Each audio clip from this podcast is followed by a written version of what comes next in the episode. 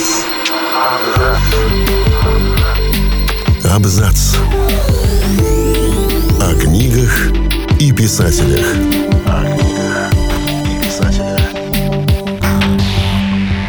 Всем привет, я Олег Булдаков, и сегодня я расскажу вам о Томасе Леготти, наследнике Лавкрафта, жутком пессимисте и подлинном короле ужасов. Ну а прежде чем говорить о Леготе, поговорим о другом короле ужасов. Ведь Стивен Кинг — это король ужасов. Заслуга Кинга в том, что он связал призраков, демонов и вампиров с повседневностью, показал сверхъестественный ужас как кошмар обычных людей. В его персонажах легко узнать себя из-за универсальных переживаний, вызывающих отклик и эмпатию. Но чтобы сохранить хоррор с акцентом не на героях, а именно на нечеловеческом, странном и сверхъестественном, требовалась противоположность популярному Кингу. Она появилась на свет через 6 лет после рождения Стивена, когда мальчишка даже не задумывался о писательской карьере 9 июля 1953 года. Тогда в неблагополучном и конфликтном Детройте родился мрачный антипод самого популярного писателя США – Томас Лиготти.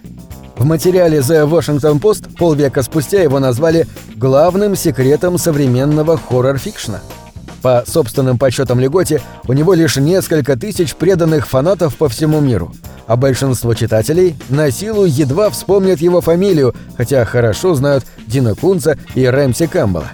Леготи никогда не стремился к популярности.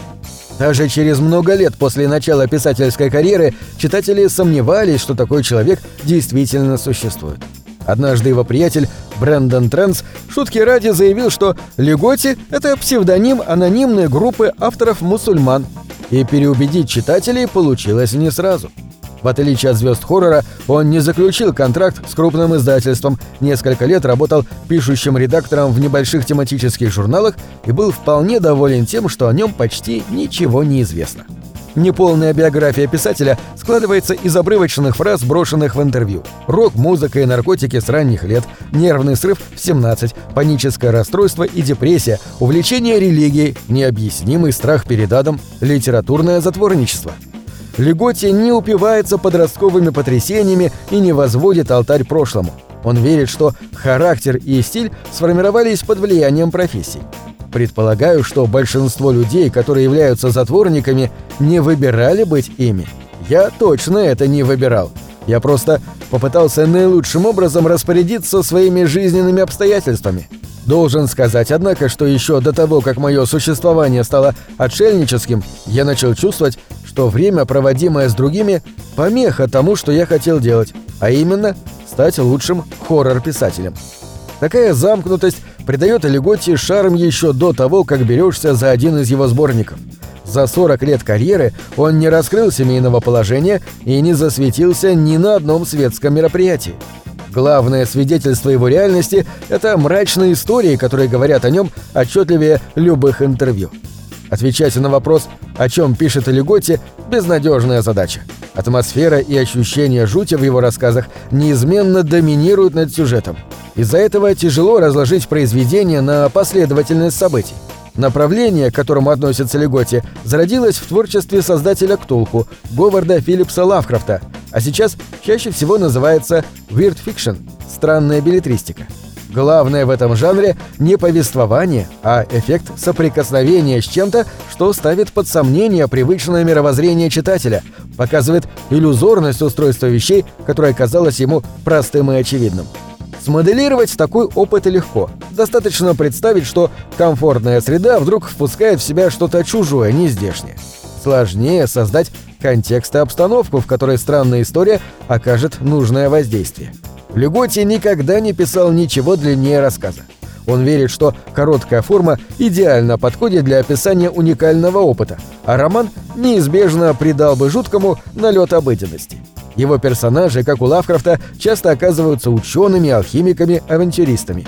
Они стремятся починить рациональности нечто необъяснимое, но теряют почву под ногами и здравомыслие. В последнем пиршестве Орликина и секте Идиота герои сталкиваются с культами, объекты поклонения которых во много раз превосходят гнетиологические возможности человека. Слепой безумец Азатот и червь-победитель из стихотворения Эдгара Алана По требуют жертв – и превращают людей в безвольные марионетки. Леготи часто вызывает ощущение жути за счет сходства людей с их искусственными копиями и использует для этого марионеток или манекенов. В психологии феномен неприязни, который вызывает у человека антроморфный объект, называется эффектом зловещей долины. Такое название очень точно описывает дискомфорт от ходов Леготти. Он намекает, что человек — это всего лишь кукла во власти могущественных и немыслимых существ. Кошмар настигает персонажей Леготи не только в лице марионеток и манекенов. Иногда падение в бездну провоцирует неожиданная встреча или загадочный артефакт. Оно происходит на улицах старинного города или в собственной кровати во время беспокойного сна. Леготи лишает героев и читателей ощущения безопасности и неприкосновенности разума в самых невинных обстоятельствах. Рассказы Леготи часто тяжело читать из-за обилия причудливых оборотов и наслоения метафор, но он не стремится к ясности языка и рассматривает свои произведения как терапию против антропоцентризма. Например, в лечебнице доктора Лакриана из первого сборника Леготи «Песни мертвого сновидца» главный врач психлечебницы при помощи пыток лишает даже относительно здоровых пациентов остатков здравомыслия и приоткрывает им вид на подлинную реальность. Привычная перспектива переворачивается. Возможно, галлюцинации сумасшедших подлинны, а кажущаяся нормальность всех остальных – нет. В 2010 году вышел философский трактат Леготти «Заговор против человеческой расы», в котором он называет сознание трагической биологической мутацией.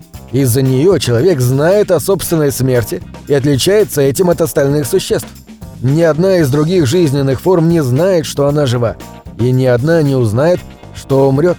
Это наше личное проклятие, пишет он. Если вдруг завтра мы исчезнем, ни один организм на этой планете не станет о нас сожалеть. Нечеловеческие обитатели этой планеты не ведают о смерти, но мы подвержены пугающим и гнетущим мыслям, и потому нам требуются разнообразные иллюзии, чтобы отвлечь от этих ужасов свой разум. Томас Леготи часто называет себя пессимистом, призывает разрешить эвтаназию и считает, что самое страшное для человека – это быть живым. Такая система убеждений открывает новое прочтение, потому что автор не просто рассказывает страшные истории. На каком-то уровне он действительно в них верит. Мораль его рассказов не в том, что в заброшенных домах и на кладбищах обитают монстры, а в том, что человеческая версия реальности далеко не так ценна, как нам хотелось бы верить. Один из его сборников называется «Тератограф» и начинается с обращения к анонимному летописцу, безликому глашатую пустого и бесконечного космоса. Примерно так же воспринимает сам себя и Леготи. Культовый затворник живет и рассказывает, но давно не ожидает от жизни ничего хорошего. Человек для него — это наделенная разумом марионетка, которая наслаждается иллюзией превосходства до тех пор, пока не узнает о своей ничтожности. На этом все. Читайте хорошие книги.